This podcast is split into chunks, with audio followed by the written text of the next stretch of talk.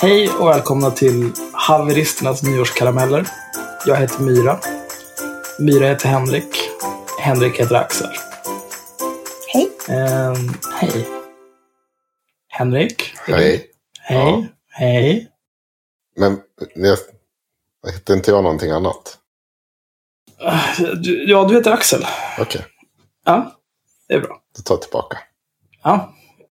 Ehm, vi kommer nu att presentera fem till tio nyårskarameller beroende på om du är en parasit eller om du betalar för dig. Fem av dessa nyårskarameller kommer nämligen bara finnas på Patreon. Och eh, de av er som inte är Patreons får bara fem och kan i övrigt dra åt helvete.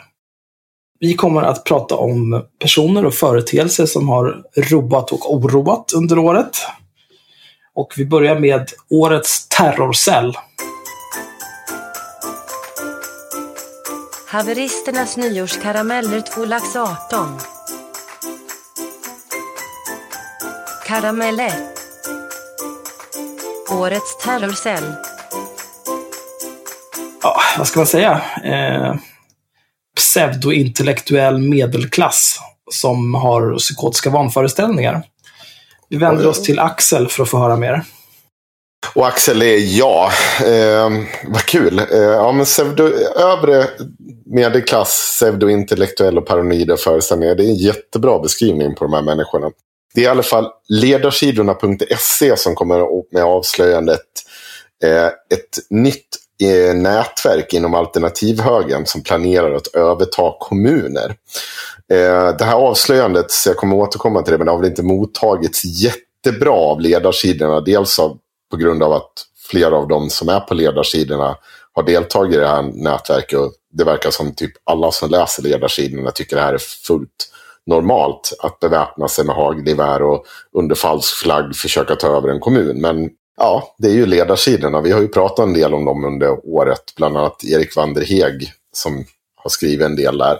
Och lite andra människor. Men eh, i alla fall. Det är Andreas Henriksson som har gjort det.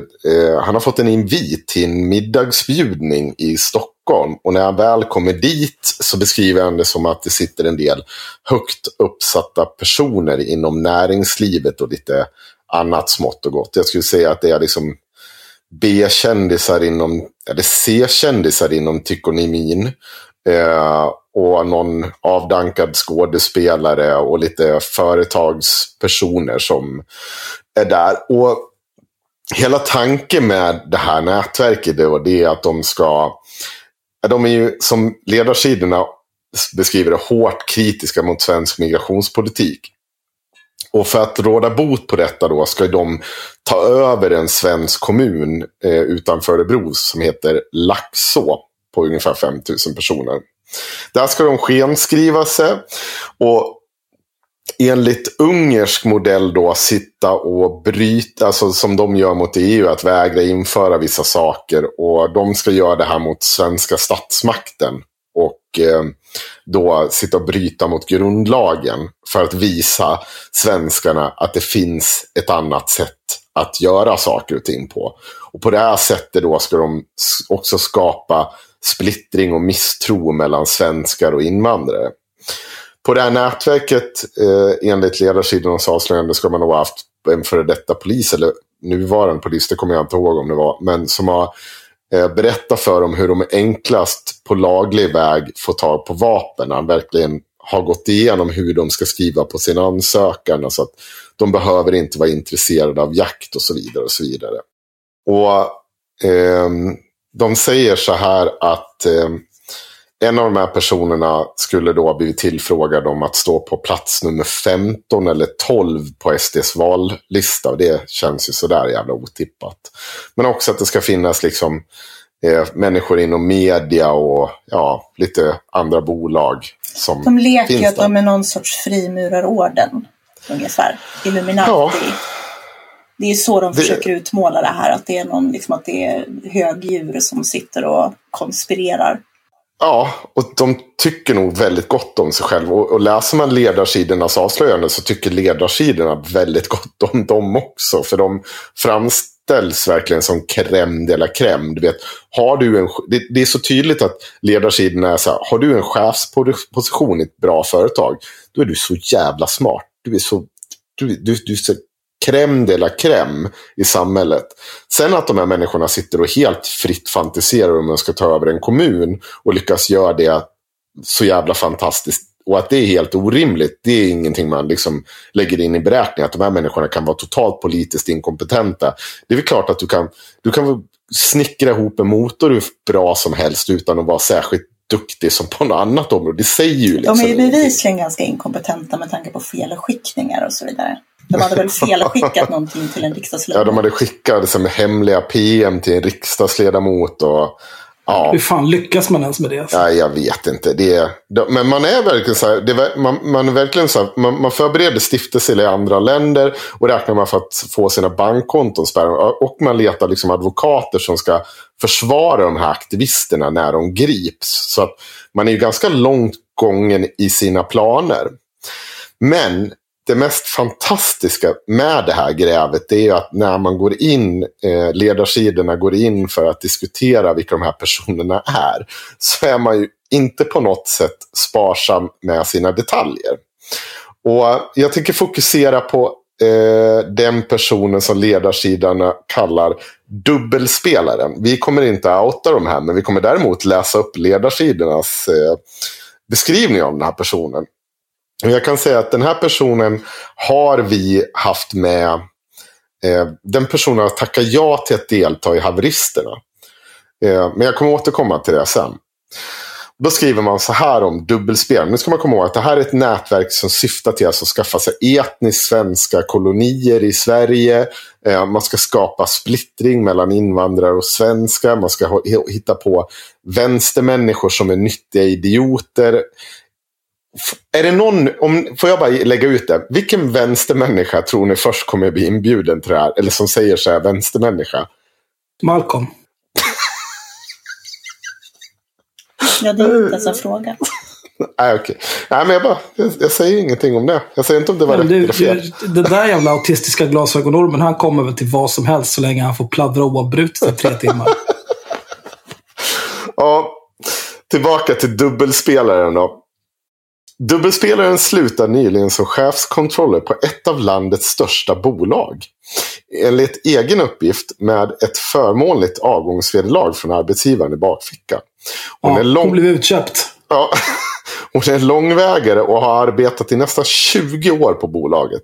Har innan dess haft liknande poster på andra välkända företag och har och har ett urstarkt professionellt CV. Hör ni? Alltså det är så att det är så slickarna i röven. Mm. Bara, hur, ja. hur, hur, gammal är den här personen? Ska, för det är liksom, om du har jobbat 20 år på samma ställe, dels är du en idiot. För ja. att det, du knullar din egen löneutveckling om du inte byter arbetsgivare var tredje, mm. fjärde år. Eh, men sen också så här, du har jobbat där i 20 år och jobbat på en massa andra ställen med samma sak innan dess. Du är helt ja. retarderad. Det här är ju Ja, jag, jag har också lite svårt att få ihop den bilden. För den här kvinnan är inte så gammal. I alla fall inte jag uppfattar henne som det. Är utbildad företagsekonom ekonom och bor med livspartner och barn i villa i en exklusiv villaort i en välbärgad kommun i sydligaste Sverige. Jag kan säga att jag redan här hade jag inga in vem det var, men det kommer mer. Ja, jag tog det på controller. Ja, Dubbelspelaren är mycket aktiv i olika sociala medieplattformar, inte minst migrations och integrationsfrågor samt i frågor om brott och straff. Inför höstens val ville Sverigedemokraterna ha henne högst upp på riksdagsplatsen, på plats 15, men tackade av familjeskäl slutligen nej till partiets erbjudande, bara någon dag innan listan spikades av partiet. Dubbelspelaren har en nära relation till Mattias Karlsson, SD, som har stort förtroende för henne och velat se henne i partiets riksdagsgrupp. Hon rör sig samtidigt vant i högt uppsatta moderata partikretsar samtidigt som hon har varit partimedlem i Medborgerlig Samling. Syns på bilder från hösten 2018 från Sverigedemokraternas valvaka där hon gjort ett besök under kvällen. Hon poddar med en framst framträdande borgerlig opinionsbildare och samhällsdebattör. har skaffat vapenlicens och ett pumphagelgevär efter att ha tagit jägarexamen. Men enligt uppgift från henne själv till undertecknad är syftet med examen och vapnet inte alls jakt utan istället att kunna skydda och försvara sin familj. Alltså rakt motsats till det budskap som om vapnet hon förmedlat i sociala medier. Ingår enligt egen uppgift i den innersta kretsen i klubben trots att hon utåt och i mer officiella sammanhang enbart beskrivs som gäst på vissa middagar i klubbens regi. Den här personen eh, har vi försökt få med till podden eh, under tid och för någon vecka sedan eller två var det nog så tackade hon ja. Och eh, ni lyssnare där ute eh, kan ju nu sätta... Hon ville ju... Hon tyckte att vi var lite så polariserande och att vi var dåliga och att vi, vi gick till personangrepp. Vilket jag, jag kommer inte direkt förneka det, men jag tänkte på alla jävla poster hon gör i sociala medier. Det är ju vår USP. Ja. Eh, men hur som haver så ville hon då diskutera den ökade polarisering i samhället och hur vi motverkar Ja, det ville du vara ja. ditt lilla jävla äckel. Det känns trovärdigt ja, i läget. Ja, mm. ja. Jag tror... Men eh, ja, jag, tycker, jag, jag, tycker absolut. Eh, du, har, du har väl fortsatt kontakt med henne? Jag tycker du ska fortsätta fråga henne om hon inte ska vara med. Jo, jag, jag har ju det. Jag, jag ställde dock frågan om hur det rimmade med att hon är med i ett nätverk som ska jobba för att öka polarisering mellan invandrare och svenskar. att samtidigt skulle sitta i vår podd och diskutera hur vi minskar polariseringen. Och hon har tyvärr inte svarat på den här kommentaren. Sen ett par dagar tillbaka. Är ju... Ja, hon, har lite mycket, hon har inte postat någonting nytt i sociala medier heller. Nej, vad konstigt. Gissningsvis blir det inte bättre när Ann Heberlein går ut i kommentarsfältet och eh, eh, ska försvara sig. För Ann Heberlein är nämligen också en av dessa personer som har eh, varit på nätverkets middag.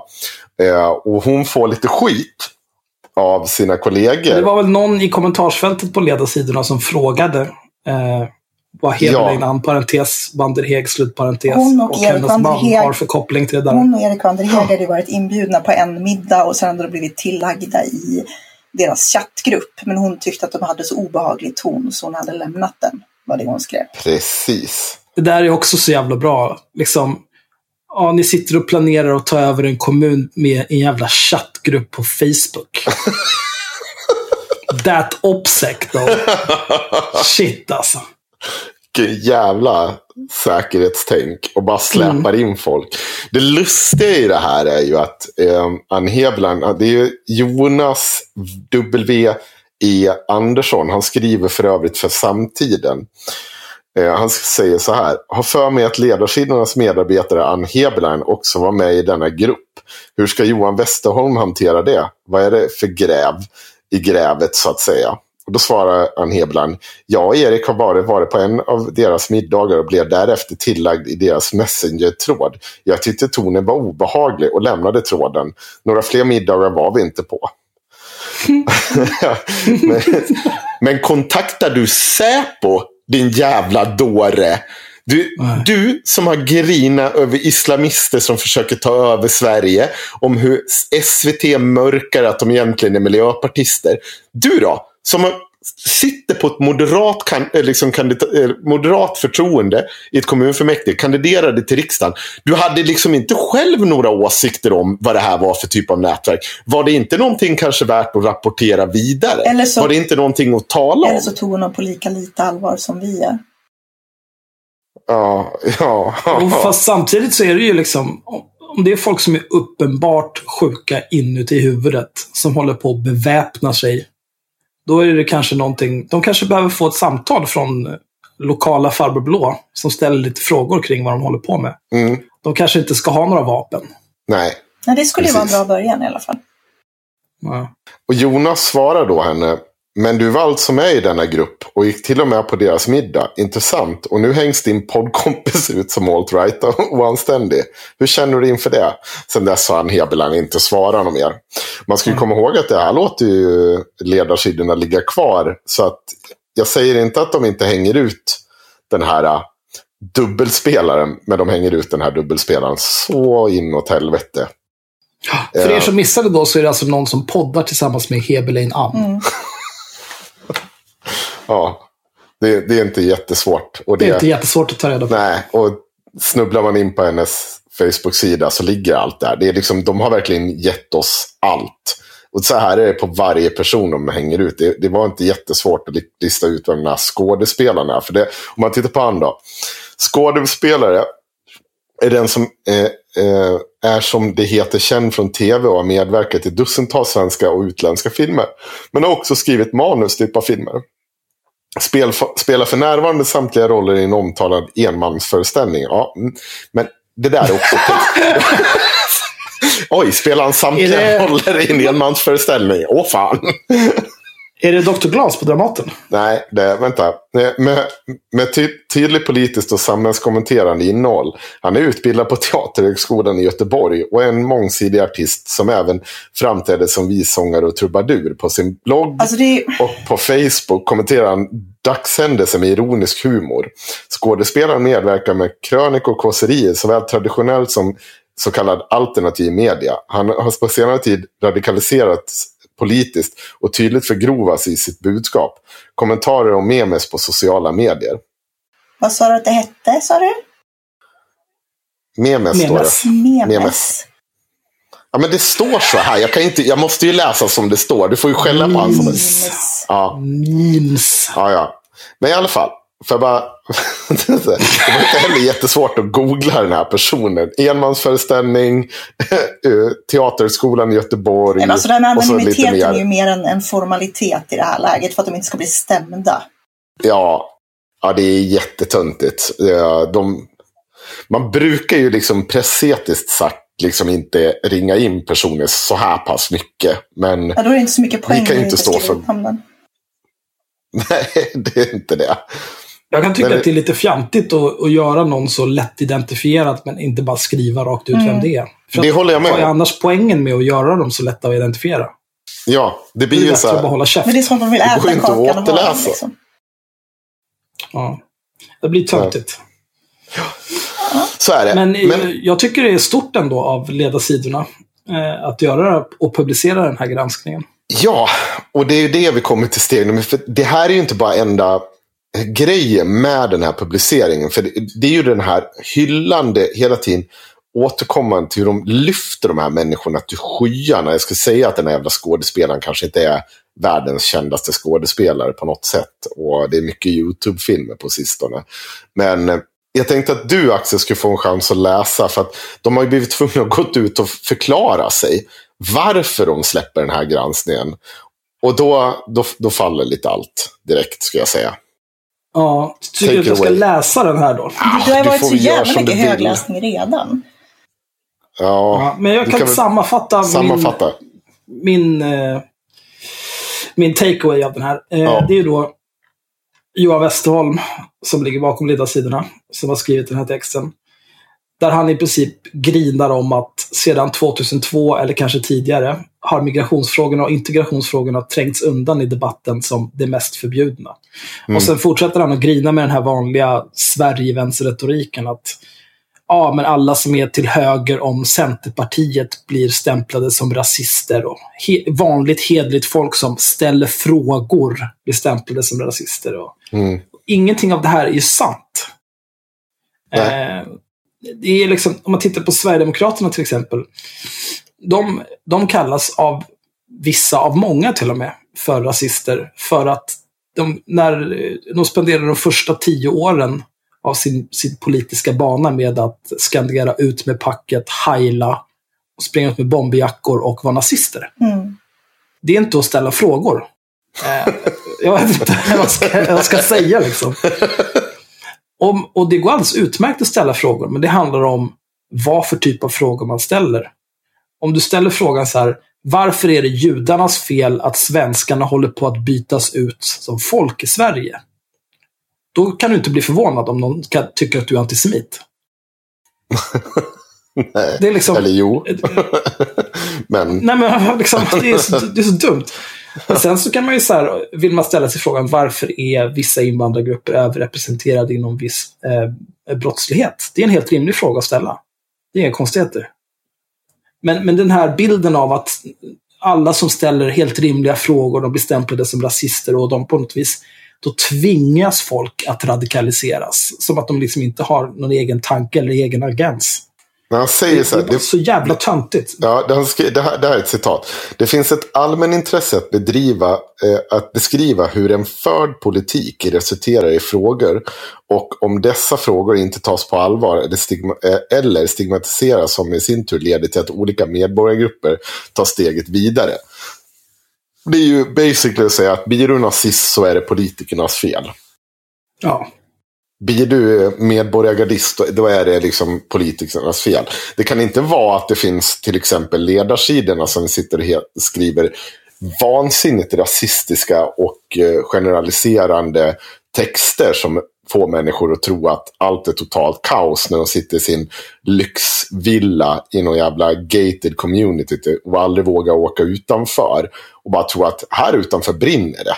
Jag kommer inte öppna dörren och titta om det gör det. Men, men det har de sagt till mig på ledarsidan. Det kan aldrig liksom vara anledningen till den här radikaliseringen. Och det här, hela det här resonemanget kommer eh, tillbaka i eh, diskussionen där eh, den här Andreas Henriksson, han är med i Fokus. Eh, jag kommer inte ihåg, vad säger jag rätt nu? Kvartal heter det.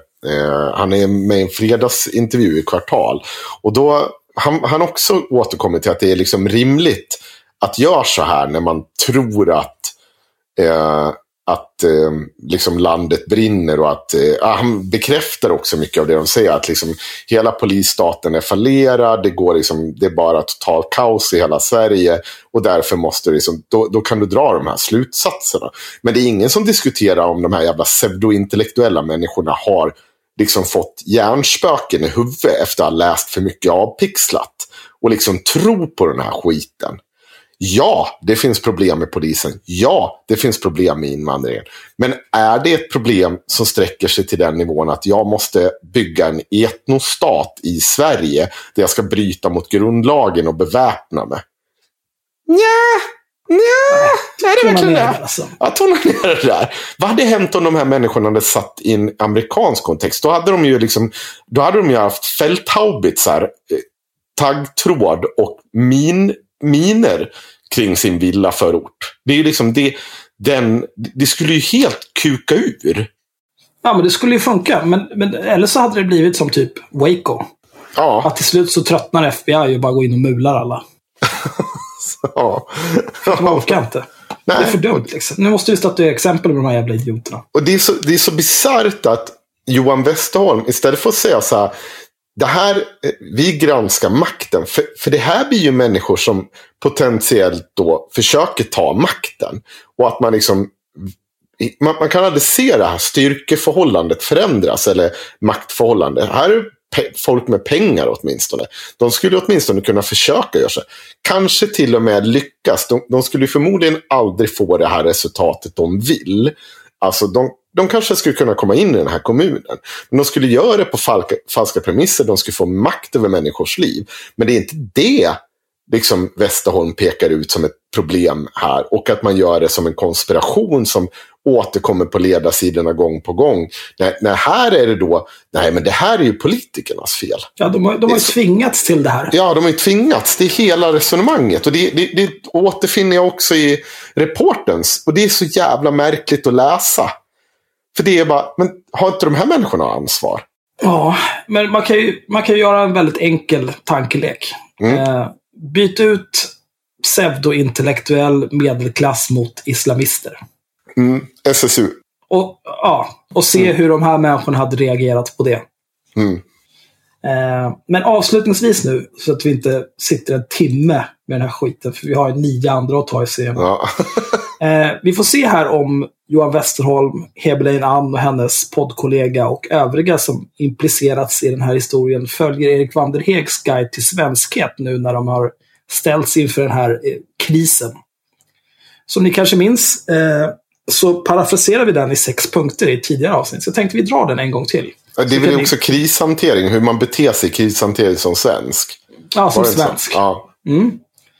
Eh, så kan ni bocka av det när ni ser ja, någon av de här personerna göra något av stegen på den här listan. 1. Följa alla krismanualer som finns. Det vill säga helt försvinna från sociala medier och sluta svara på frågor och låtsas som ingenting. Mm, och eh, anklaga reporten för att vara fyllo, för det gör de också. Ja, det är klart. Två, erkänna att det finns ett problem. Det vill säga springa och gömma sig och låtsas som ingenting. Ja, nej, det, där sitter de och säger att de vill bli med, folk vill bli medlemmar i den här grupperingen. Aha, ja. Fler galningar. Perfekt. Tre, lova att gå till botten med det inträffade. Ja, det, det kan jag i och för sig tänka mig att de kommer göra. De kanske kommer se över sin OPSEC lite.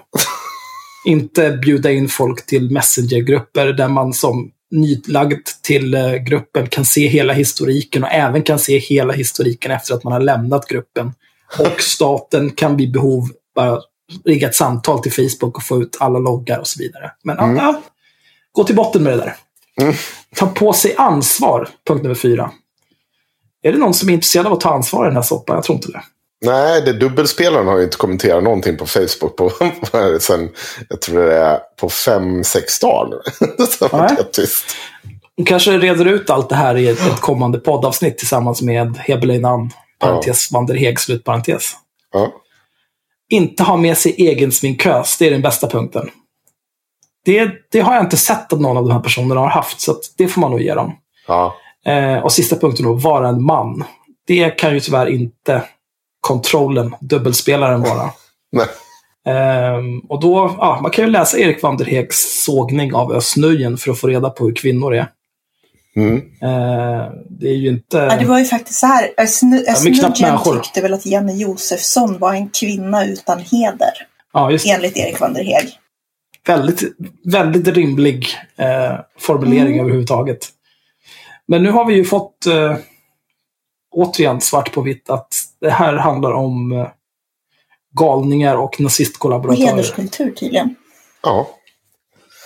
Ja, jag tackar nej till den här skiten. ja.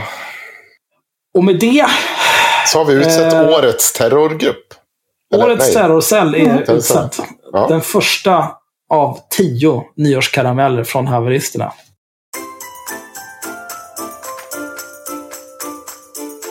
Haveristernas nyårskarameller 2 lax 18.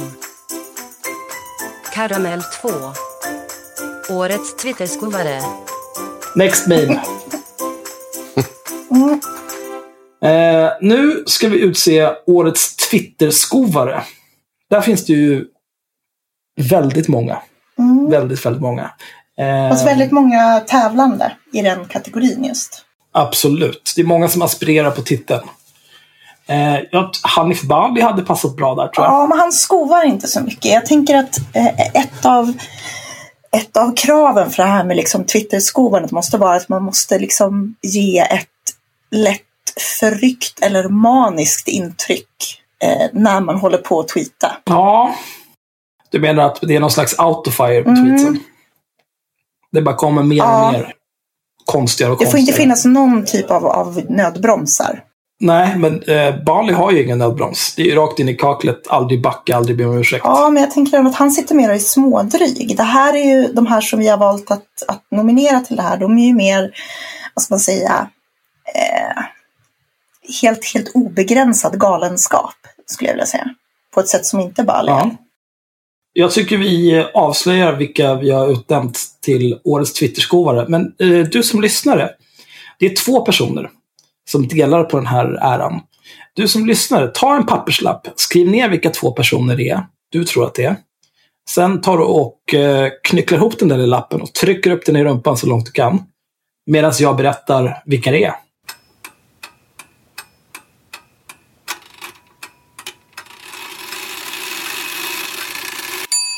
Det är Rebecca Weidmo Uvell och Aron Flam. Wow, vilken överraskning! Skulle ha någon sån liten applåd här. Pålagd applåd och fanfar. Ja.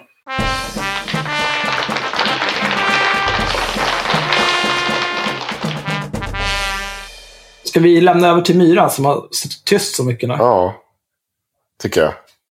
Mm.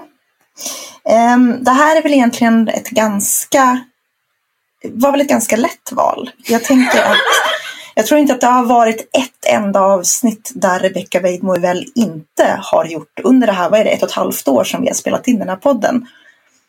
Så har det inte varit ett enda avsnitt under vilken tiden liksom Rebecca Weidmo väl inte har gjort någonting jättekonstigt. Mm. Jag skulle nog säga att vi har nog nämnt antingen Rebecca Weidmo väl eller Aron Flam i varenda avsnitt. Mm. Och det tycker jag ändå är värt en utmärkelse på något vis. Om vi... Eh, Aron Flam har ju krigat mycket, har ju haft mycket personliga krig Mm. med oss, kan man väl säga. Eh, där han, han först anklagar haveristerna för att vara socialister och därför antisemiter. Sen så visar det sig att det nog var IRM han menade som var socialister och därför antisemiter. Och avlönad av LO. Sen- Mm. Ja, avlönad av LO också. Men det var ju Rebecca Weidmo väl som hittade på att vi var avlönade av LO från första början. Ja, det var det säkert. Hon var, det var, Så att till och med det kommer ju därifrån. Så man, kopplingen är ju, är ju klar. Um, men så där har det varit väldigt personligt. Att han skulle ju först då vara med i haveristerna för att diskutera med oss varför vi var antisemiter och sen skulle han inte det för då försvann han ett tag. Eh, och sen kom han tillbaka och började veva igen och så slutade det med att han var med i en podd tillsammans med eh, Henrik och Magnus från Inte rasismens podcast. ja, det hade väl, jag tror att det var så att han började med att påstå att vi var IRM, haveristerna. Och sen när det var IRM som var problemet, då var det att det var IRM som fick ta fighten va? Jag tror, att det Tror var så här. han, han insåg att... Eh, alltså han, han han är ju dum i huvudet, men han är ju inte dum. Han insåg att visst, det går säkert att eh, göra någon grej av att han är med i haveristerna, men det går att göra en mycket större grej av att han är, han är med och, och krigar mot inte-rasismen i den Mm. podden istället. Det, det är mer, mer lättsålt. Kanske det. För jag menar, Ja, ja, alltså, de här Sverigevännerna som följer honom gillar ju inte IRM. de är inte Sverigevänner, de är faktiskt realister och centrister. Mm. Mm. Var det Det inte är en hel del libertarianer. Hängde han inte ut någon brud också där under en period? Kommer du ihåg det? Jo, han hade väl ringt hem till någon, var det inte så? Jag kommer inte ihåg. Ja, det var något det var väldigt weird. Alltså alla är i alla fall... Det här året har ju alla anklagats för antisemitism av Aron Flam. Ja. Och säger man att det där är inte antisemitism, Då är man antisemit. då, då är man antisemit för att man är taskig mot honom och han är jude. Och säger man att så här, men det är inte antisemitism bara för att man är taskig mot dig och du är jude, då är man antisemit för att man påpekar att han är jude. Mm. Eh, och är man socialist så är man automatiskt antisemit för att Marx var antisemit. Eh, är man antirasist så är man också automatiskt antisemit av någon anledning. För SKMA är ju antisemiter nu, det är det Nej, senaste. vänsterextremister. Ja, vänsterextremister ja. ja, just det. Mm.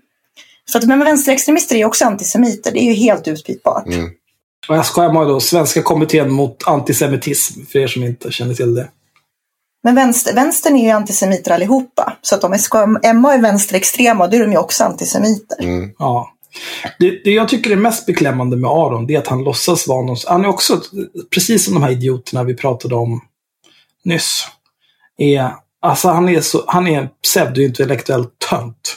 Han låtsas att ah, jag är så otroligt stringent, jag, jag, jag kan så mycket om det här, jag läser, jag konsumerar så mycket kultur och information från alla håll och kanter. Men alltså, jag kommer ihåg, det var några månader sedan, typ i våras, när han började med det där socialism och antisemit.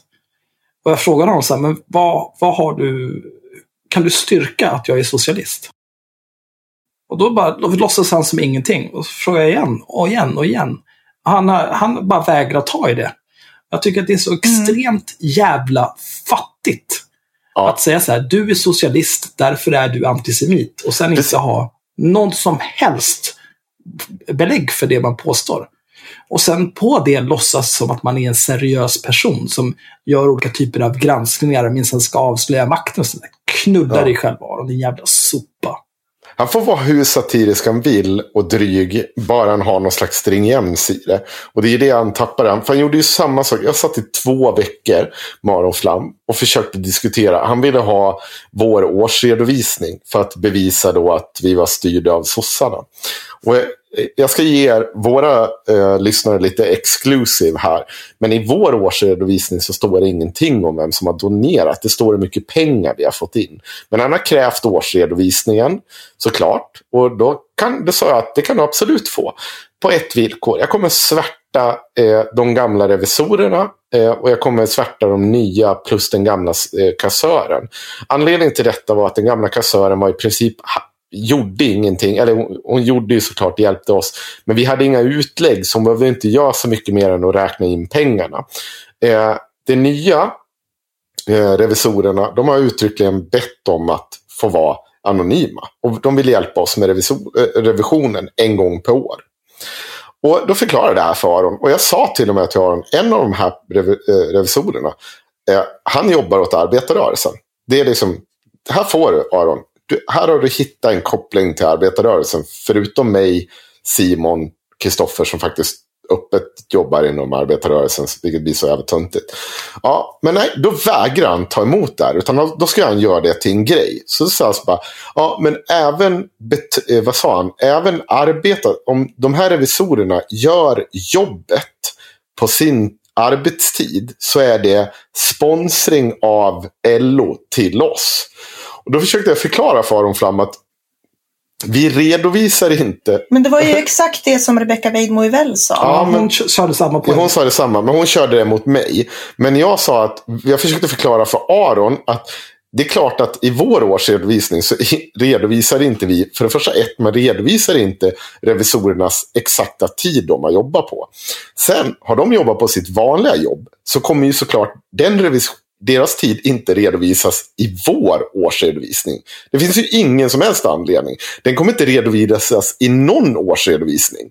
Förutom kanske någon slags intern inom arbetarrörelsen. Där man, så här många arbetade timmar har vi inom rörelsen. Men det är inte någonting man tar upp i en årsredovisning. Och nu är ju det så att Aron Flam har ju en magister i, vad är det, företagsekonomi eller ekonomi eller något sånt där. Så han borde ju veta om det här. Men det, där tar det också bara slut. Bara sluta svara. Nej, nej.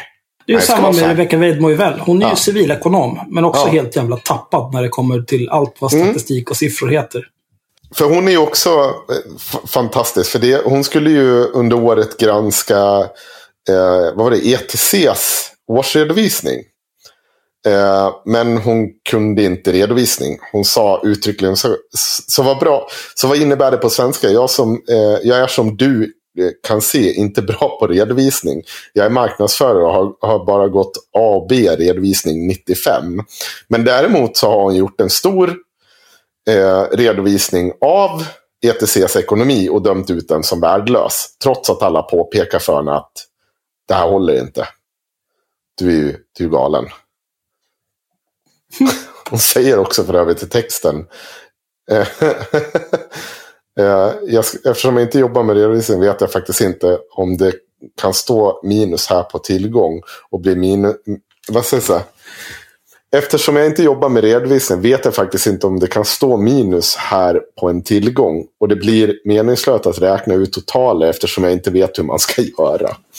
Men... Eh, Bra granskning. Bra granskning. Jättestarkt. Ja, det finns mycket med henne. Vad har vi mer? Får ge lite motvikt här till Aron. Ja, vad har du för favoritminnen, Myra? Ja, Jag, är helt, jag tappar helt tråden eftersom Henrik börjar prata igen. Jag har typ bara suttit och lyssnat på Henrik det här avsnittet. Ehm, ja, alltså jag tycker att det bästa som Uvell har gjort i år är när hon eh, ska lägga ut en bild från ett Gulag och lägger ut en bild från en Kermit-film. Det var otroligt korkat. Mm. Det tror jag faktiskt är det roligaste hon har gjort. Det var ju mycket som var kul med det där.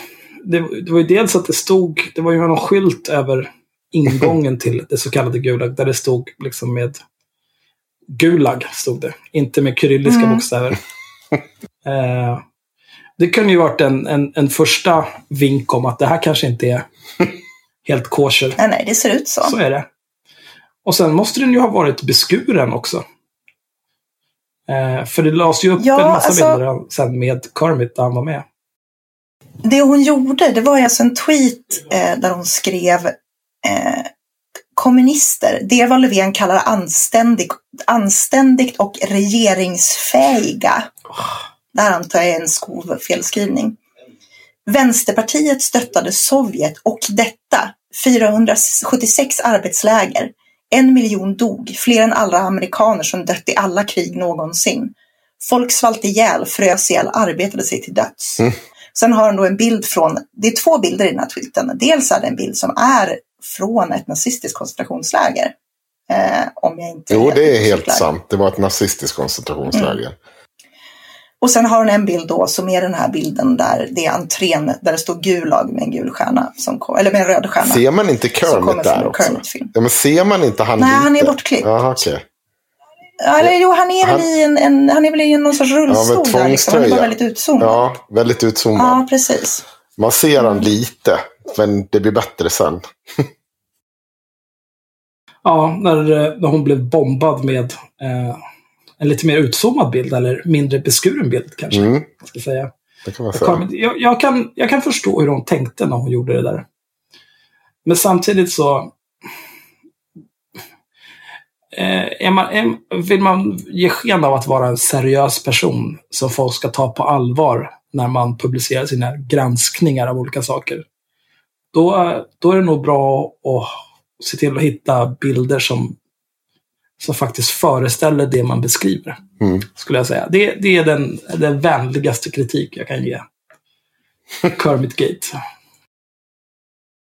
Men det är som Myra säger, att det var ju just det där att det var från ett koncentrations... Hon fick ju inte ett rätt. Det var ju från ett nazistiskt koncentrationsläger och den här jävla Kermit the Movie-grejen. Ja, alltså det, det hon hade rätt i var väl alla siffror som hon copy-pastade från Wikipedia. Ja. Eh, så det är väl ganska rimligt. Och Det här är ju för att hon vill relativisera Sverigedemokraterna och prata om att Vänsterpartiet är minsann lika dåliga. Mm. Ehm, och så blir det liksom lite fel. Och det blir ju extra roligt då. Jag tycker det där... Det är någonting konstigt med det där med att tjata om att Vänsterpartiet är kommunister. Alltså jag, jag tvivlar inte på att det finns en massa kommunister inom Vänsterpartiet. Eh, Men eh, när muren föll, då slutade de kalla sig kommunister. Och det är inte som att eh, de är någon, någon typ av eh, kommunistvurmare idag. Om något så är det väl högern som håller på och slickar björnen i öst i arslet. Mm. Absolut. Men Men sen har ju Rebecca Weidmo väl följt upp det här också såklart med ett blogginlägg. Eh, där hon gnäller över att hon blev kolad på det här. Hon skriver alltså att eh, hon skrev ett Facebook-inlägg från sjuksoffan. Det var ju Twitter, men de kanske postade, postade på Facebook också. Som kort sammanfattade kommunism och varför det är orimligt att släppa in V i finrummen om man nu inte tänker behandla SD rimligt och prata med dem. Eh, Så skriver ni, jag hämtade bilderna från desta, denna sajt. Och så är det factinate.com. mm, det, 37 devastating facts about gulags. Ja. Den såg seriös ut som ni själva men kan se. sluta! När inlägg legat ut ett dygn började vänstern, som givetvis inte alls vill att man påminner om vad deras ideologi ställt till med, dreva efter att någon för mig okänd person inte påpekat till mig att bilderna var felaktiga, utan valde att sätta igång vänstermobben. Mm. Det är någonting som Rebecca Weidmo väl givetvis skulle göra om hon läser någonting eller ser någonting som någon annan har gjort som hon vet är fel. Då kontaktar hon omedelbart den personen och ber dem, upplyser dem hur, hur det egentligen ligger till. Och, eh, Mm. och föreslår en rättelse. Hon skulle aldrig sätta igång och försöka dreva på Twitter mot den personen. Det skulle hon aldrig göra. Nej. Jävla råtta alltså. Fy fan. det, det finns ju... Är du, har du mer? Ska du läsa mer, Myra av det där? Nej, jag tror inte det behövs. För det, det är inte bara det här. Det är inte bara det här som visar hon att det är inte bara årets Twitterskov utan även årets boomer. För jag, när jag, jag blir så glad när jag läser det här för jag, jag hade glömt bort det. Det här var ju somras. Med sossarnas kommentarsfält. Ja, precis. Man måste ju komma ihåg allt det här mot bakgrunden av hennes bok Nätsmart. Och då sitter hon och gnäller över att sossarna har tagit bort hennes eh, kommentarer när hon är inne och kommenterar på dem. Men då har hon inte ställt om. Jo, men det, det roliga är att hon gör ju, hon gör en jättestor grej av Ja. det här. Det är inte bara att hon gnäller om det, hon gör en sur grej om att sossarna hatar yttrandefrihet Ja. för att hon, och de- de tar bort kritiska kommentarer. Ja. och, så, och så har hon bara glömt att ställa om kommentarsfältet från mest relevanta till alla kommentarer. Och då funkar inte det riktigt heller för henne, för det kan ju inte hon acceptera att hon inte har blivit censurerad. Utan då börjar hon ju hävda att sossarna dolde hennes kommentarer och sen har de tagit tillbaka dem efter hennes kritik. Men då visar man ju, man ser ju att folk har svarat på henne hela tiden. Fast hon har inte fattat det Mm. själv. Och ja, än en gång, Uvell, du är Ja, inte så jävla nätsmart som du framstår. Och då kan man också Eller passa på eh, Johan Ingarö, som är välfärdsansvarig på Timbro, delade det där haveriet och tyckte Mm. att det här är för jävligt, de här sossarna. Och då var det också folk som, eh, jag kommenterade lite där och försökte förklara för, för farbror hur internet fungerar. eh, och det var ju också, då la- lades det ju fram det här, men så här fungerar Facebook. Du tittar och sorterar på det här viset. Här är ju kommentarerna. Men han, han vägrade. Han bara, nej, jag tycker Rebeckas förklaring här, den verkar mycket mer trovärdig. Ja. Absolut. Du är duktig. Åh, gud. Hur fan ska vi ta oss igenom åtta till av den här skiten? Alltså, jag håller på att få hjärnblödning redan nu. Men vem av de här får årets skov då? Ja, de, det är väl delat. Det är Ja, det är delat. det. De är ju båda. Ja, ja. Ja. Jag tycker Delad nog- skov är dubbelt skov. Ja, jag lägger min röst på Uvell, ja. 100 procent. Men Alltså, har efter- du någon favorit, Myra? Om Alltså, du var jag- tvungen att välja. Jag tycker att Rebecca Weidmo är mer underhållande för att Aron Flam har egentligen bara en. Han är en one trick pony lite grann. Han skovar ju bara om samma sak om och om igen. Mm. Medan sant. Rebecca Weidmo kastar ur sig saker och hycklar om det och ehm, motsäger sig själv frekvent, gör gräv på saker hon inte förstår sig på, gnäller på andra för att de inte kan göra research. Alltså det är extremt mycket hyckleri. Men, men Aron Flam verkar å andra sidan betydligt galnare än Uvell. Ja, alltså eh, trots att eh, jag tycker extremt illa om Aron Flam så kan jag ändå känna en viss sympati för honom. Mm. För jag tror inte att hans beteende kommer enbart av att han är helt jävla dum i huvudet. Nej, men han är ju bevisligen inte dum i huvudet, så det är någonting annat som, som ligger bakom det där. Eh, Ja, men det, därför har jag också men- slutat diskutera med Aron Flam. I princip. Ja. Jag skulle säga så här. Eh, jag, jag skulle nog, om jag är tvungen att välja så lägger jag nog också min röst på Rebecca Weidmo väl För att hon är ungefär som eh, en femåring. Femåringar är väldigt roliga att prata med. Eller de som är någorlunda begåvade femåringar i alla fall. Inte, inte pöbelns femåringar. Mm. Eh, för att de är så här, de har, de har ett sätt att se på världen. Så när de berättar om någonting och sitt perspektiv kring det, så sitter man liksom helt förundrad och tänker bara, men hur, hur kan du vara så här jävla dum? Det här är helt otroligt. Men det är ändå på något vis genialt för att man, man, känner, man känner sig en enorm glädje över att man har fått ta del av det här helt världsfrånvända.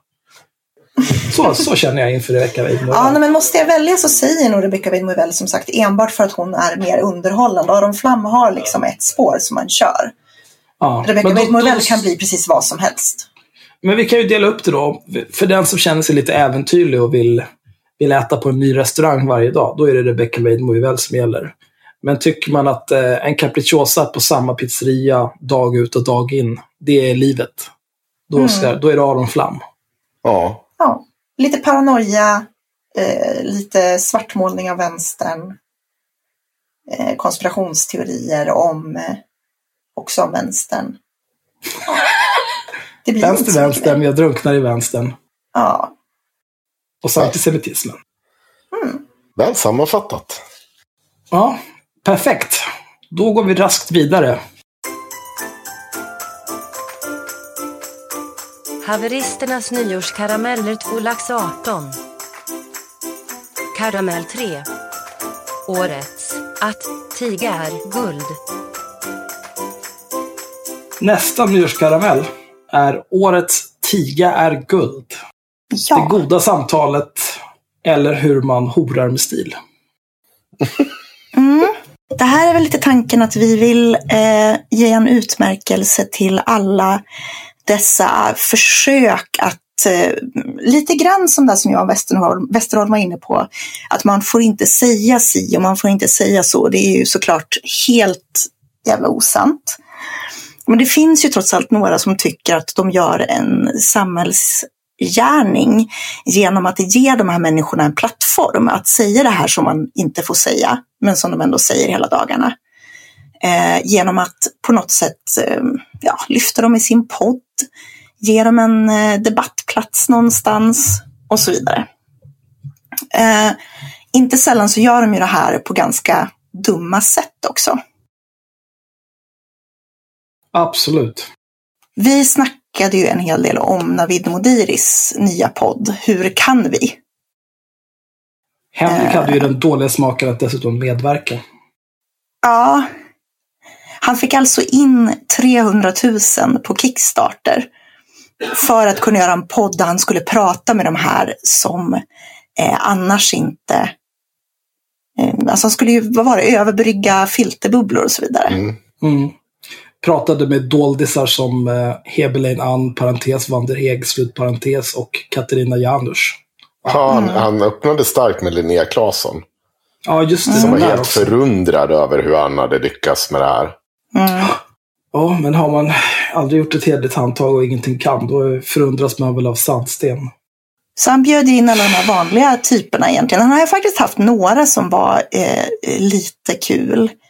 Eh, han hade ju den första svenska kvinnliga imamen till exempel. Eh, som var ganska intressant att lyssna på. Sådär. Men problemet med både det här och en till eh, händelse som jag skulle vilja prata lite om. Eh, ni ska få spillt i galla över Navid tänkte jag först. Men det är ju att han uppenbart inte hade gjort sin, gjort sin research på de här människorna som han bjöd in. Nej. Nej, och det har väl varit genomgående med hela hans jävla podd också. Mm. Och då är Ja, frågan, vad tar han betalt för? Nej, men det är ju... Eh, som han pratade om det så var det ju... De har ju en studio. De har ju spelat in både i Malmö eller Göteborg och i Stockholm. Så de har hyrt studio. Eh, jag vet inte fan vad det kan tänkas kosta att hyra en studio, men pengar antar jag. Sen har de ju betalat eh, resa i alla fall. För gästerna om de har behövt resa. Jag vet inte, boende också kanske. Och sen så delar han och någon som hjälpte till med tekniken på pengarna som blir över. Men ändå, eh, 20 avsnitt, podd 300 lax, det blir nog en hel del pengar över. Tona ner den här skiten. Ja, framförallt att han liksom inte ens har läst det grundläggande om de människor han bjuder in. De få avsnitt jag orkat lyssna på så, så sitter han ju väldigt mycket och bara säger mhm, aha. Och så ställer han inga kritiska motfrågor. För han ska bara lyssna liksom. Mm. Mm. Hela hans samtalsteknik är ju att han sitter tyst och hoppas på att folk ska liksom känna sig obekväma och fortsätta prata. Mhm. Ja, men Det det är är, så ju han förhörs, förhörsteknik. Mm. Det här som du bråkar med honom om på Twitter, Axel. Du skrev ett väldigt bra rant på Twitter om det här. Vilket av dem? Ja, det där när han trodde att du ville vara med i podden och också trodde att du var med i IRM. Ja, just det. Eh, men det var typ tredje gången jag sågade honom. Eh, men först... Eh, jag, jag, skrev ju bara att han... Jag har, det var länge sedan, jag kommer inte riktigt ihåg vad jag skrev. Men jag har för mig att det var att jag bara skrev att eh, han är en sopa. Tillsammans med att det bara är liksom the usual suspects. Det är Hebelein Ann, det är Katarina Janouch, det är Daniel Lampinen var med på ett hörn där. Det var i och för sig lite roligt. Mm. Eh, och alla de här människorna, det är liksom... Det är inte folk som... Det är inga nya perspektiv. För att det är de människor som är intresserade av vad de här idioterna har att säga. De kommer, de kommer lyssna. Resten orkar inte. Jag försökte, jag försökte lyssna på både det med Hebelin Ann. Det orkade jag tio minuter för att hon, alltså skånska det är det värsta som finns. Det är hon och Ingrid Carlqvist liksom. Ja, och sen Katarina Janouch försökte jag också med, men hon... eh, jag tror att det var där som Katarina Janouch spårade totalt. För att hon bara maler på. Helt förryckta påståenden. Det går liksom inte att lyssna på. Så samtidigt så ska man sitta och irriteras över att Navid sitter där och låtsas vara förstående och ska leda det goda samtalet. Han bara, jaha, är det så? Sharia-domstolar i förorterna och det brinner överallt och alla blir våldtagna så fort man tar sig ur sängen. Ja, ja, okej. Ja, mm. ja, ja, okej.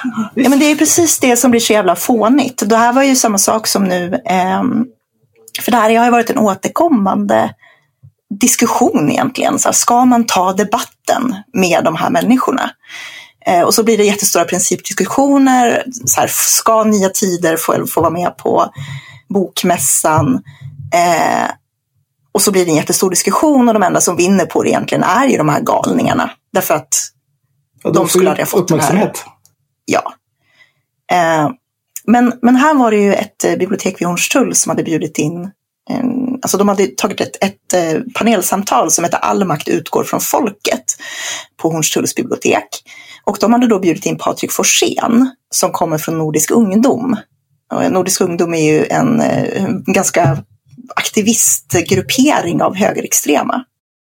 De har ju hoppat på Pride-paraden, de har hoppat på folk från asylrättsrörelsen. Eh, det var de bland annat som stod på 8 mars med en banderoll där det stod att eh, det var en manlig rättighet att ha hemmafruar och sådär. Och så bjuder de in honom för att diskutera om makten utgår från folket. Och då hade de alltså Patrik Forsén, eh, poeten Åse Berg, idéhistorikern Per Johansson och kulturproducenten Stina Oskarsson som var moderator.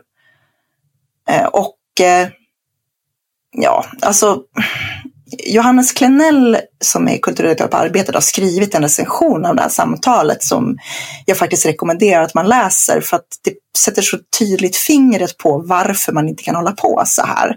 Man kan inte ta in den här typen av eh, konspirationsteoretiker i ett öppet samtal utan att faktiskt påpeka när de snackar skit.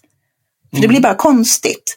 För det man gör då när man ska ha ett gott samtal, då säger de saker som, ja, ah, jo, men sen så vill ju judarna ta över eh, jorden. Och då tycker folk att det blir lite dålig stämning och då tolkar de här människorna åt honom. Att, ah, ja, du menar att, eh, att eh, det finns ett etablissemang som inte lyssnar på folket, liksom. Mm. Men de Men menar du- ju det här på riktigt. Ja, slutklämmen där i hans text var väl att de här jävla kulturkoftorna sitter och pratar om det här som, som något abstrakt. Ja. Medan den där nazisten, han är, det här är hans verklighet. Liksom. Mm. Eh, och och det, är- det, det är väl genomgående också i det här i Hur kan vi? med David Bodiri. Att, eh, han, han vill ju bara hålla samtalet igång liksom, och få sina två timmar eller vad det nu ska bli. Ja, men han ser ju förmodligen det som intressant för att han får prata. Och det kan ju vara intressant att prata med människor som är så helt jävla världsfrånvända. Men problemet Ja, är när du ger dem en plattform så måste du också ta ansvar för vilka budskap du låter dem förmedla helt oemotsagda. Och det jag, gör jag, de inte. skulle, jag skulle rekommendera eh, alla som, som tror att de ska ta debatten med någon eller hålla det goda samtalet och försöka prata med allsköns jävla slödder och nazister och skit. Lyssna på eh, Inte haveristerna med mig och Henrik där vi samtalar med John, John och Arminius. Så, så hanterar man nazister. Man sitter inte och håller med och låter dem bara pladdra hur som helst. Säg ifrån för fan. Mm. Det är rasande. Ja, men det är inte svårare än så. Det är, det är en jättebra poäng. Och det är, det, det är samma, eh, den här nissen Henrik Jönsson som plockade in eh, Ann Heberlein. Eh, nej, eh, Katarina Janouch alldeles nyss. Och så vill, vill han nu då att jag ska vara med i hans podd för att diskutera om det goda samtalet, bla bla bla bla bla. Och då börjar det liksom så här, ja men jag har ju redan sett hos Navid Modiri och förklara vad, vad är problemet med när du gör så här.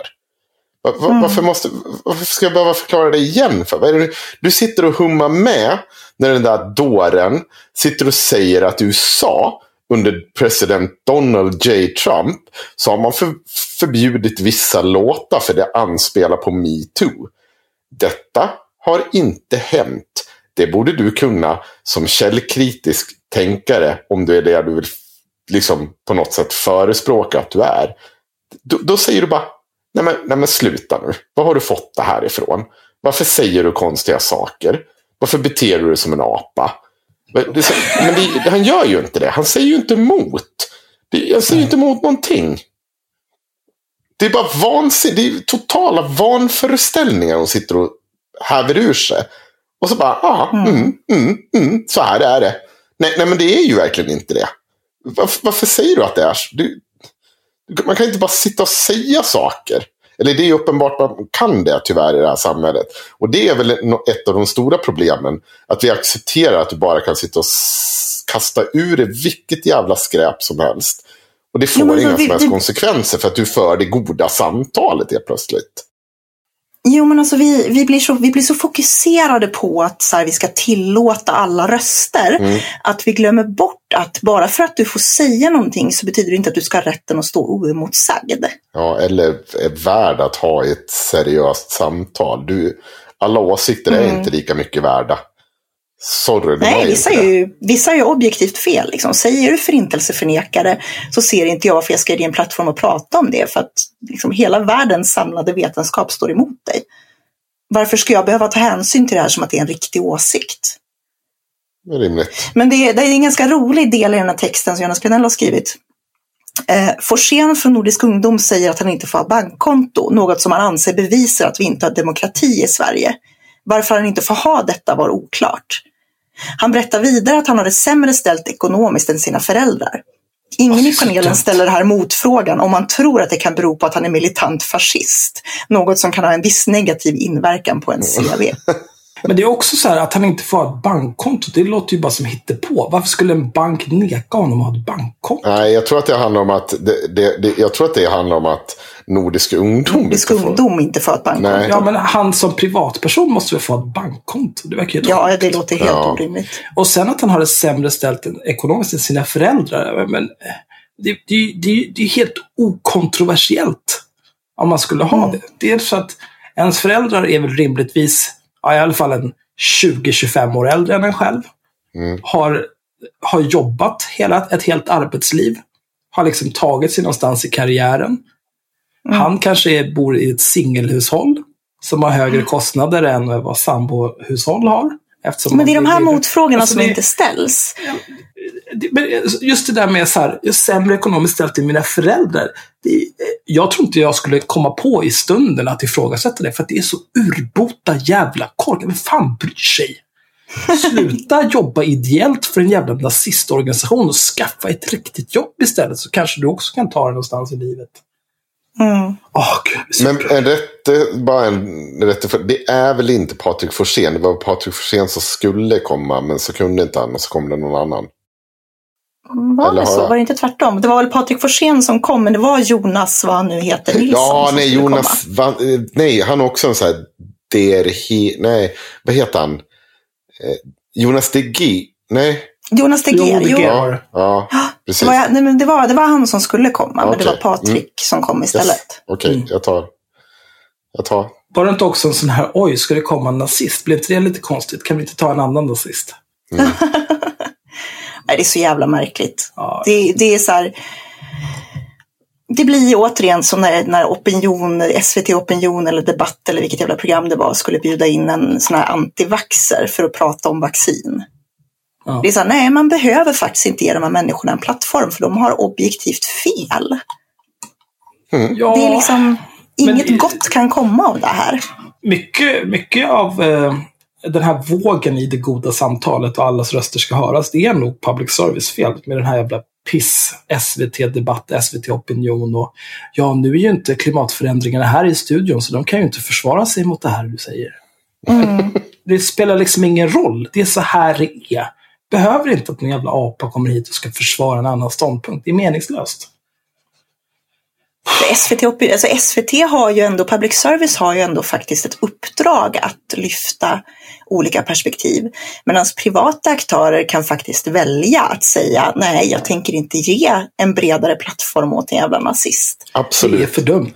SVT har det i sitt uppdrag, men de har ju heller ett uppdrag att du, du kan inte liksom i allmänhet förmedla liksom, eh, på saker. Du, det, de ska ju liksom ta ställning till, är det här relevant eller något så här. Och det är ju inte det. Det är ju inte en Nej. debatt du ska ha. Du ska i så fall efterforska varför de här människorna är brända i huvudet. Snarare än att diskutera om att deras åsikter Ja, hur har är ni relevanta. blivit så här konstiga? Mm. Men tror ni att det här är någonting, har vi nått liksom peak inkludering nu? Eller kommer det att bli ännu mer liksom liberal syn på vilka vi ska inkludera i samtalet? Jag tror, nej, jag tror så här. Jag tror, någonstans det här är sprunget ur hela SVT-debatten i mångt och mycket.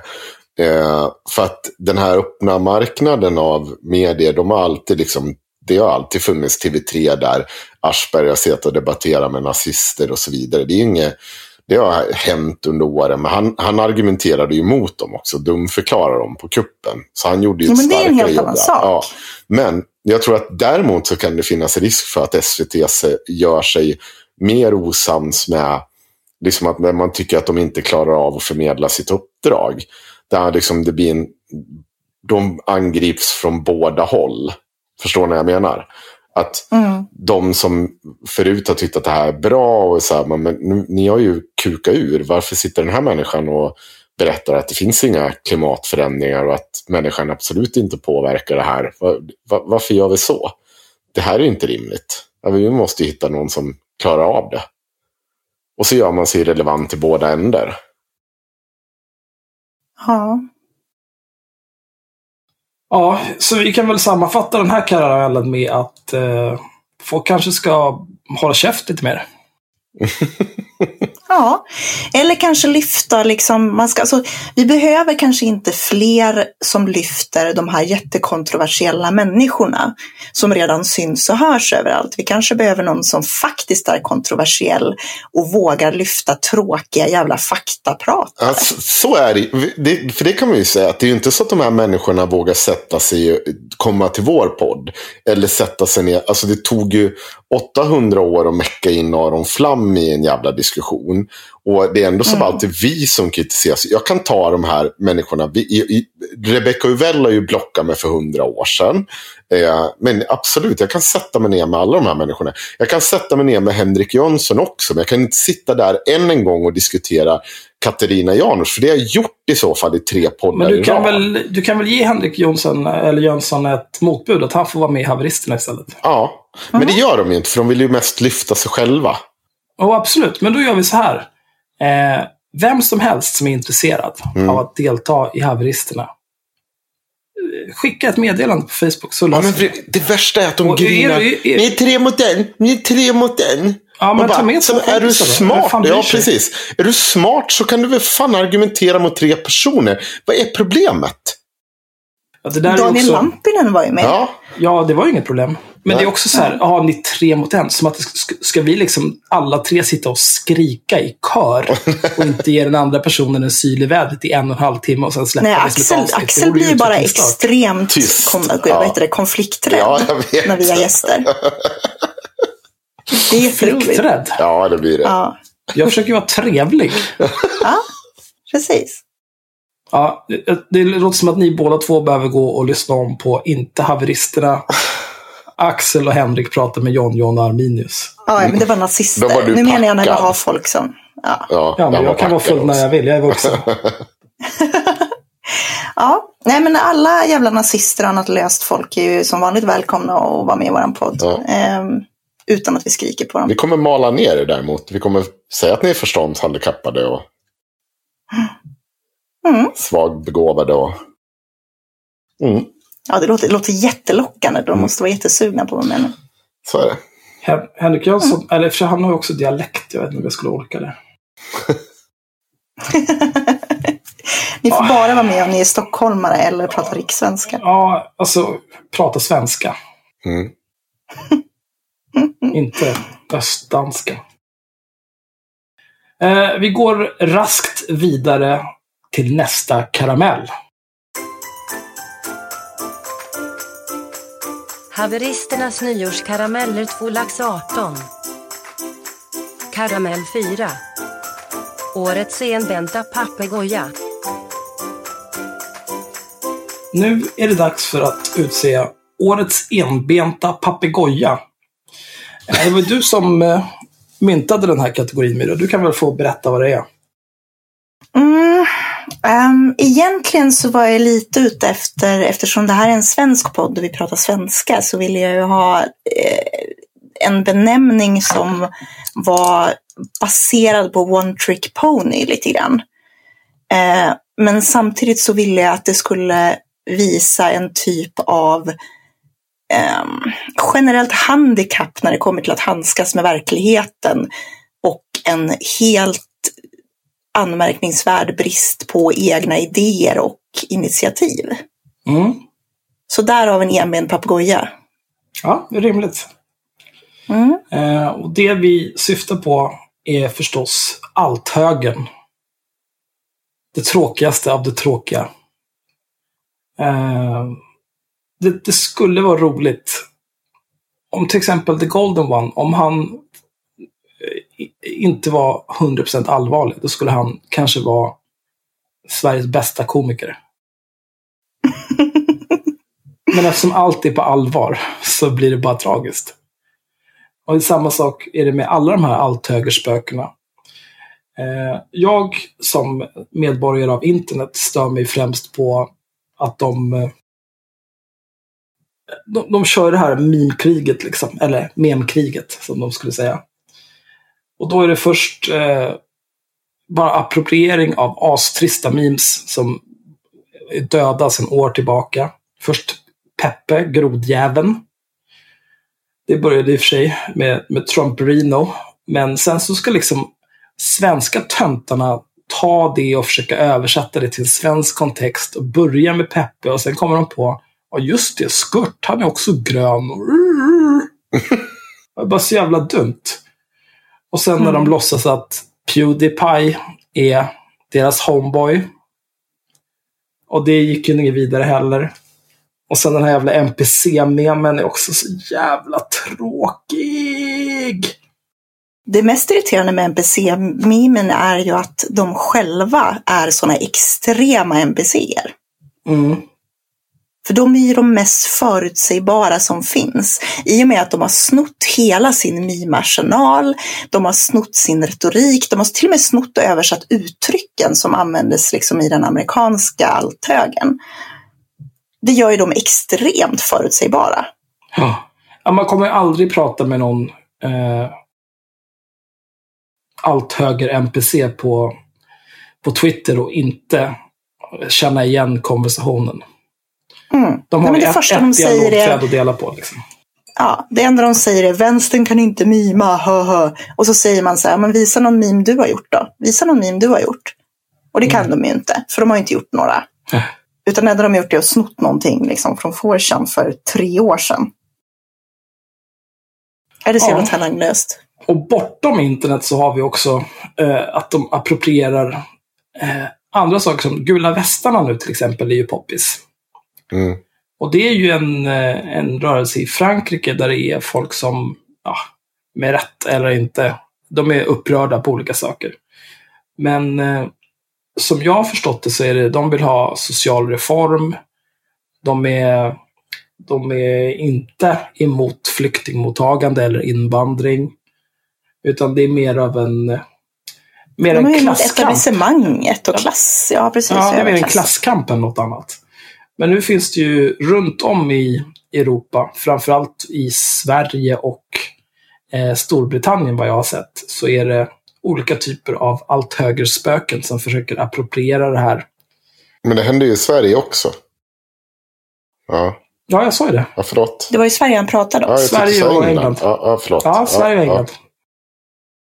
Eh, och, och det är i och för sig inte bara allt högerspöken, men olika vansinniga människor på högerkanten.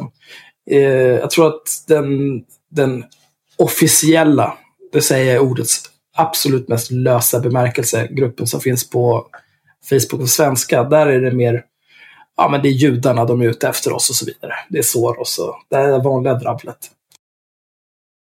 Mm. De här mynttorgsaktivisterna som eh, har försökt göra, appropriera de här västarna. Ja. Mynttorgsaktivisterna har ju kopplingar till Alternativ för Sverige. Och det här ser man ju extra tydligt om man går in på deras Instagramkonto. Så delar de ju i princip samma så här althöger boomer memes som delas via alternativ, Nordiska alternativhögers kanaler. Mm. Så är det inte samma personer så har de i alla fall samma, eh, samma sociala medier-ansvarig. Ja, det är väl den där Kristoffer Dullnys Toyboy som bor på hans soffa. Ja, men Ah, hans inneboende twinke. det är också så, då, när man tar, tar ett, nu ska jag bli lite, eh, ge lite bakgrund i arbetarrörelsen. Oj. Oj, nu ska jag När gula Är det västarna för gör det. att, för att du ska få betalt och kunna fakturera LO, eller? Ja, precis. Mm.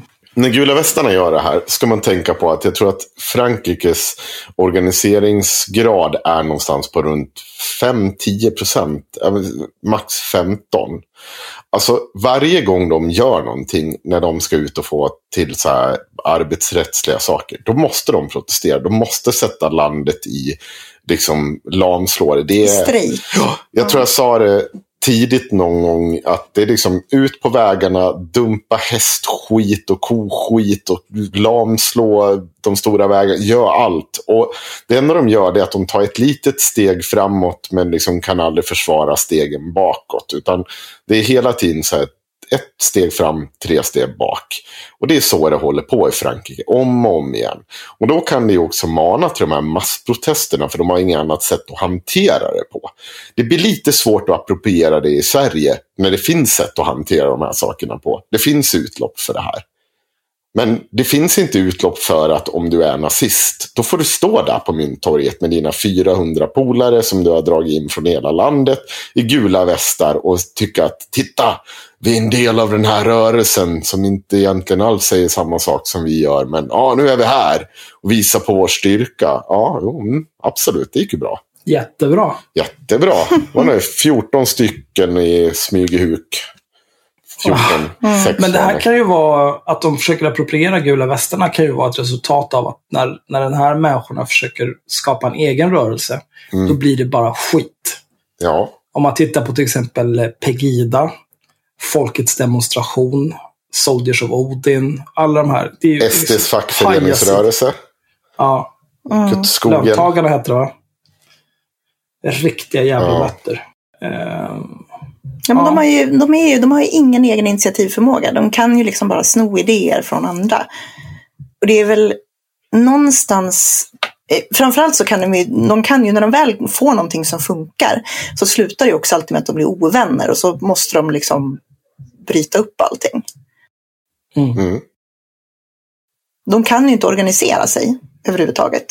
Ja, men jag, tror att det är, eh, jag, jag tror att det är bristande social kompetens och generell kompetens. Jag tror att det är Ja. det det handlar om. Eh, för att om, om du är en normal människa och har ett normalt jobb, då, då vet, du kommer ha några kollegor som du känner så här, shit alltså jag pallar inte. Men eftersom du är socialt kompetent så, så hanterar du det bara. Det är så här, okej, men vi, vi, vi är inte alltid överens. Ibland kan det bli lite dålig stämning. Men vi kommer över det. För att du köper fikabröd på torsdag och det var fan asnice fikabröd. Och så pratar vi om någonting helt annat än det som vi blev eh, råkade luven på varandra om. Och sen Mm. går man vidare med livet liksom och är normal. Men så gör ju inte de här människorna, utan det är ju ständiga jävla fejder och blodshämnder fram och tillbaka. Det är jag i och för sig positivt till. Men eh, inte, inte bara Ja. för att de eh, hela tiden bygger upp ett sandslott och sen river sönder det själva, men också blodshämnder överlag är mycket bra. Ja, men samtidigt så har man ju den här, den här hybrisen också.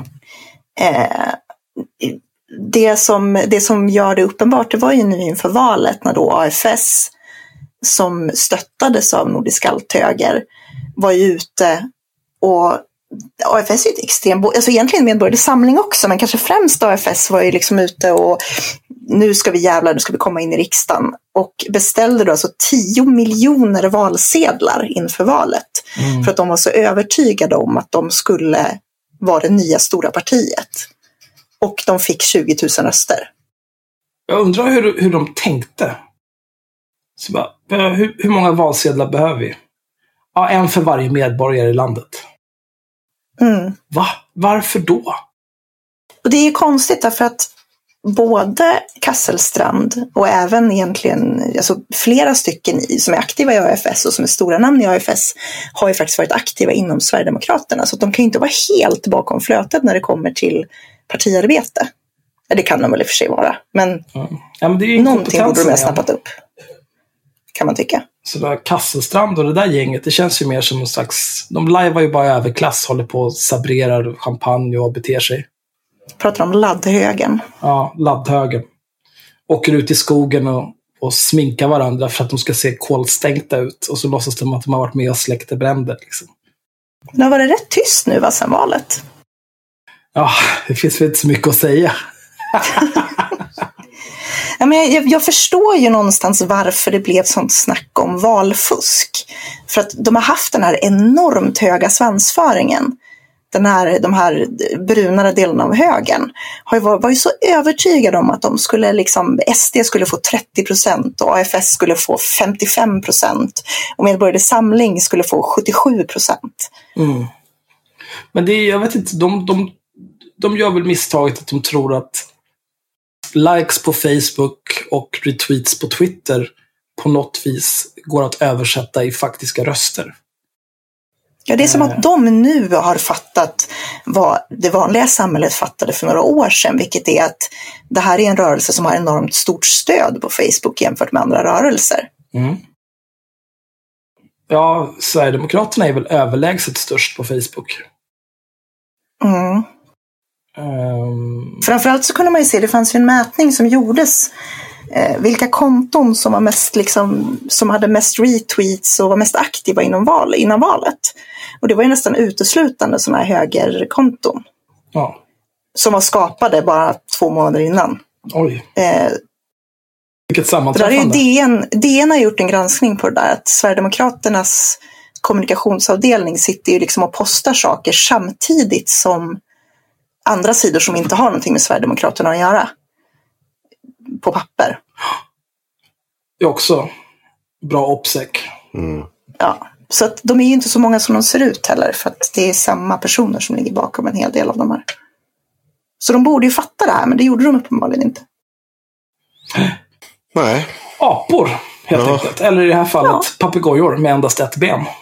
Ja, Eh, och med det går vi raskt vidare till nästa nyårskaramell.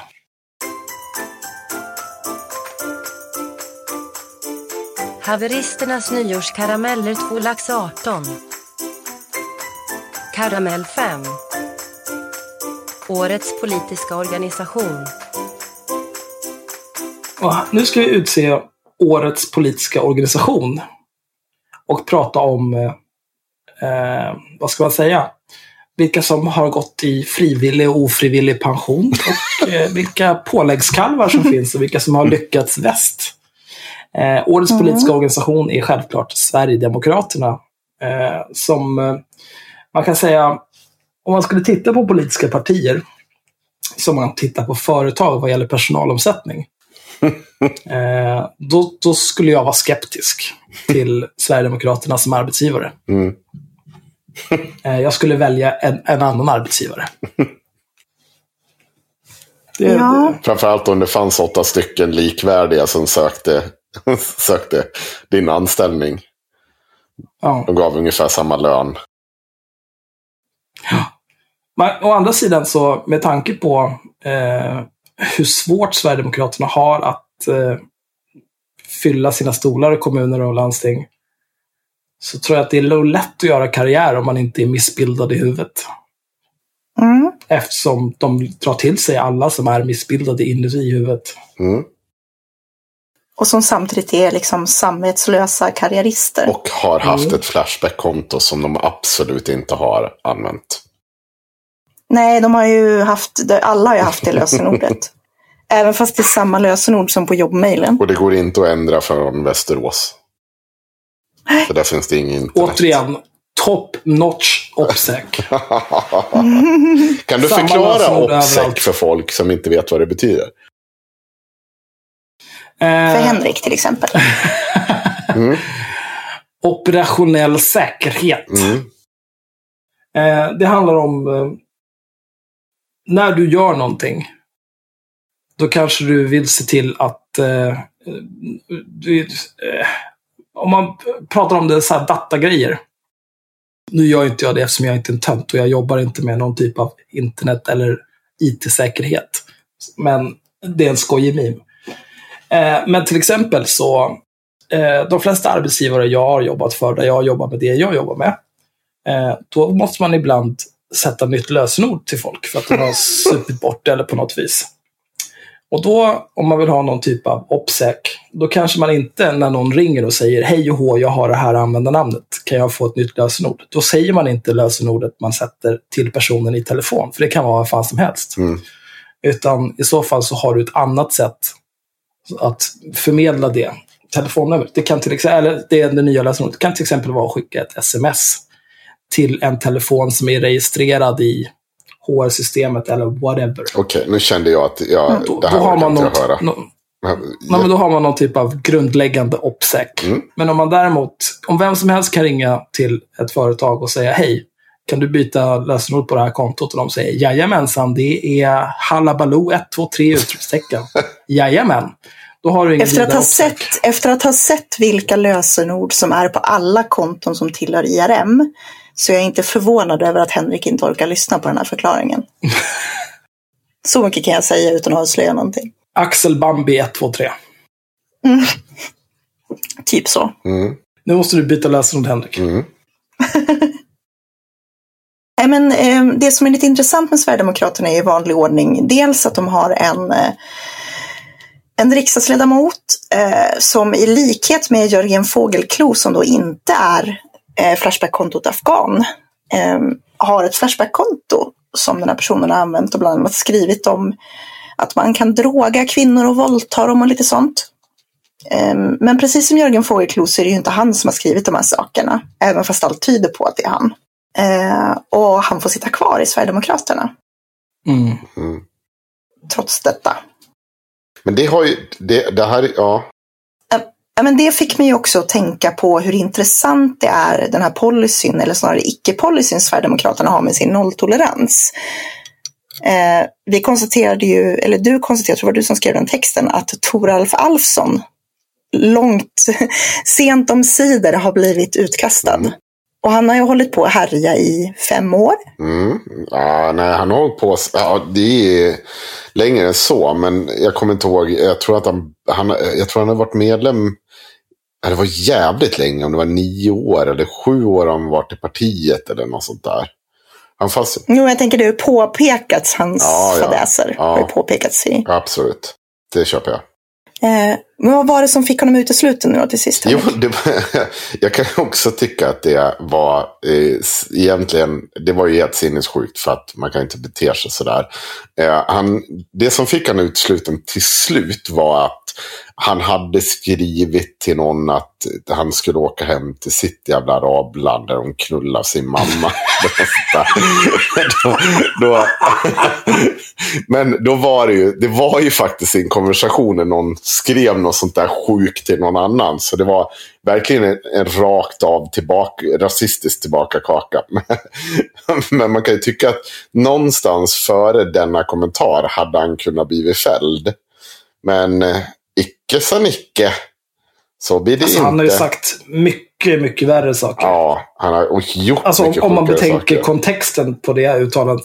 Ja. Där det egentligen var, någon var dryg mot honom och han drygade sig tillbaka. Ja, Ja, någon var I dryg mot Jimmie Åkesson och han tyckte att han skulle dryga sig tillbaka. då skulle han in och vitknäckta. Ja, men som vanligt handlar det ju mer om eh, att eh, det är ju egentligen Internpolitik. internpolitik. Ja. Man vill ju bli av med honom. Man är ju så jävla trött på honom. Och det är man ju inte på, vad heter han, den nya? Millard. Ja, Millard. Nej. Och vad hände där Och det då? var ju som Kent Ekeroth som kom undan i hundra år med allt möjligt. Mm. Tills han inte gjorde det längre. Ja, för att han, blev inte, han var inte viktig för partiet längre. Han var inte, man behövde helt enkelt inte alla hans bloggar och skit. Man hade nog med interna kanaler. Det var nog stora ändå. Då vart herr Ekeroth irrelevant. Vart det dålig stämning. Så kan gå. Och bara packa kappväskan och åka till Ungern. Mm. Men det roliga med Ekeroth, och det är nog mycket väl strategiskt också, det är att han inte har blivit ut, utsluten. Nej. Men jag tycker det här med Millard är ju fantastiskt roligt. För de har ju fullt förtroende för honom.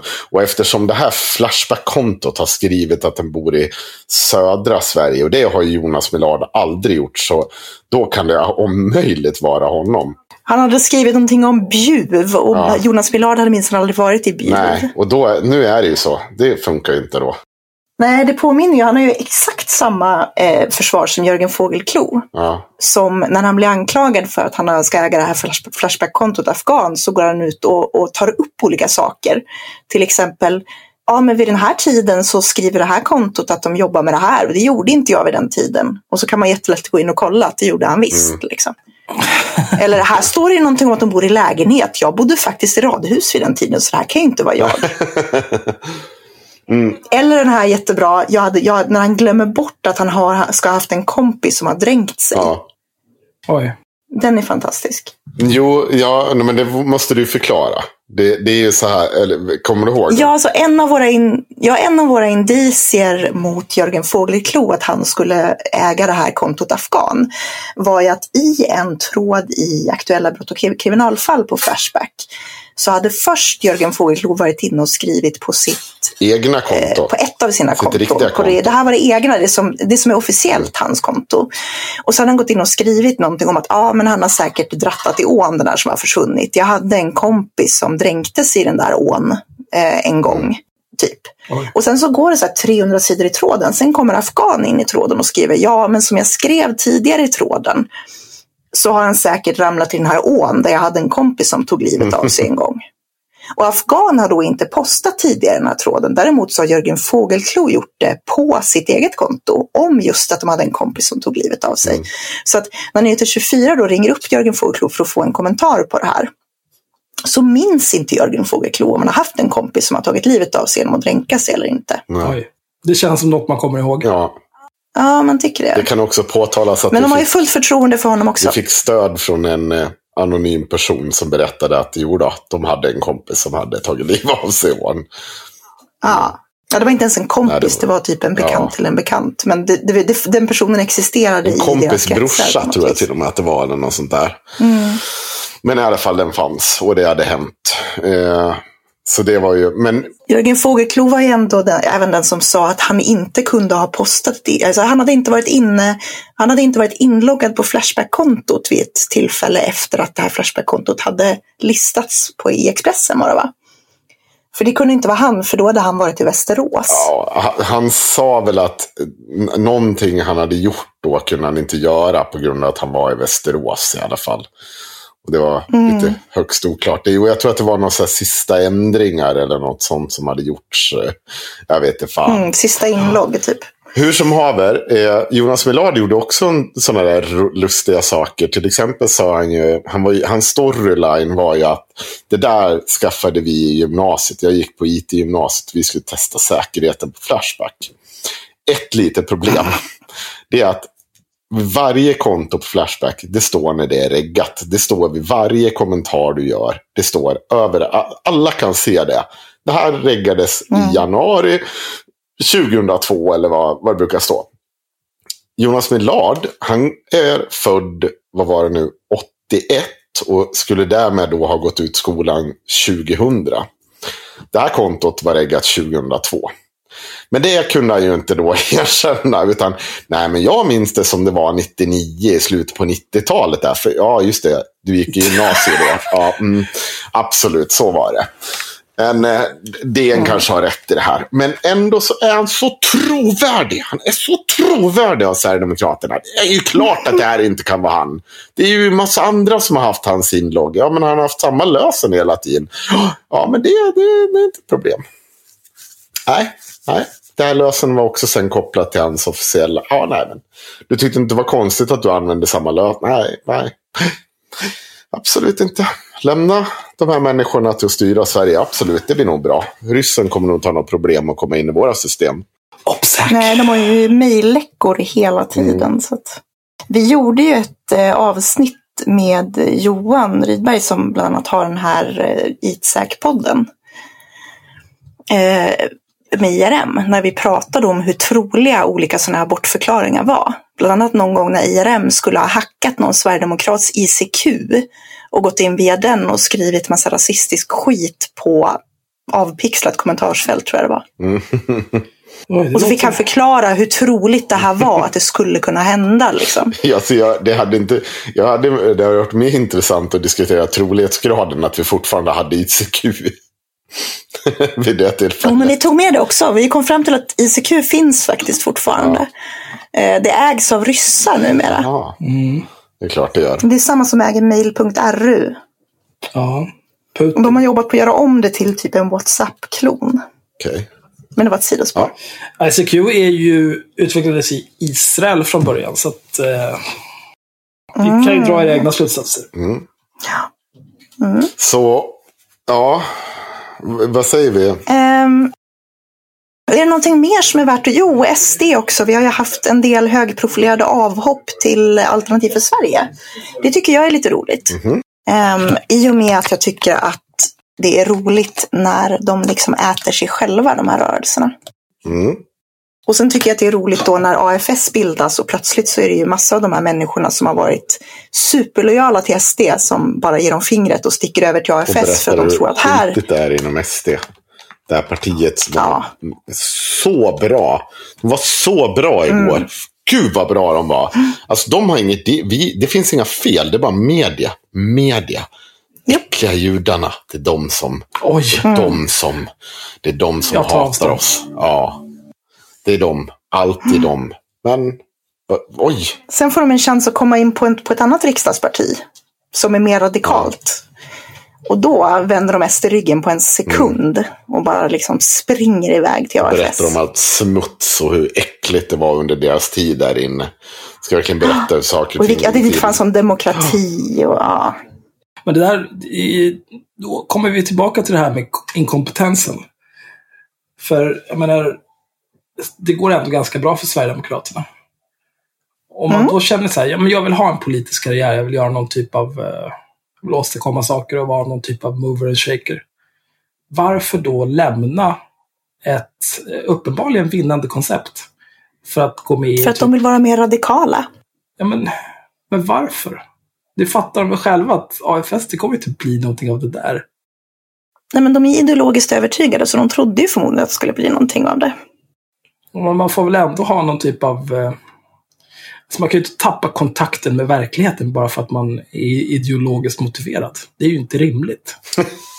Ja, men det har de ju redan. Hade de inte tappat kontakten med omvärlden skulle de ju inte vara ideologiskt övertygade sverigedemokrater till att börja med. Nej, det, det ligger mycket sanning i det du säger. För övrigt tycker jag att vi, Så jag tycker att det är fullständigt vi, logiskt. vi ja, nej, men, nej, ja, nej, men det är sant. Jaha, men eh, då kanske vi kan knyta ihop det här. Ja, Om vi inte har något mer att säga om eh, den, den här nyårskaramellen. nej, Årets politiska organisation. och Alltså det är väl bara att konstatera att SD alltid lyckas överraska. Absolut. Eh, men då så. Då var den här delen av haveristernas nyårskarameller avslutad. Eh, vi har avhandlat årets terrorcell, årets Twitterskovare, årets tigerguld, årets enbenta papegoja och årets politiska organisation. Eh, för er som eh, gör rätt för er överlag i samhället och har ett jobb så kan ni även bli patrons och fortsätta göra rätt för er och ta del av ytterligare fem nyårskarameller. Eh, det är Årets hycklare, Årets justitiemord, Årets Prussiluska, Årets platitydspruta och Årets Ingrid Carlqvist. Eh, finns på Patreon nära dig. Typ nu kanske, vem vet? Allt kan hända. Eh, tills dess att ni blir patrons eller tills att vi släpper ett vanligt reguljärt avsnitt får ni ha det för jävligt. Eh, God fortsättning. god fortsättning, gott nytt år. Hitler.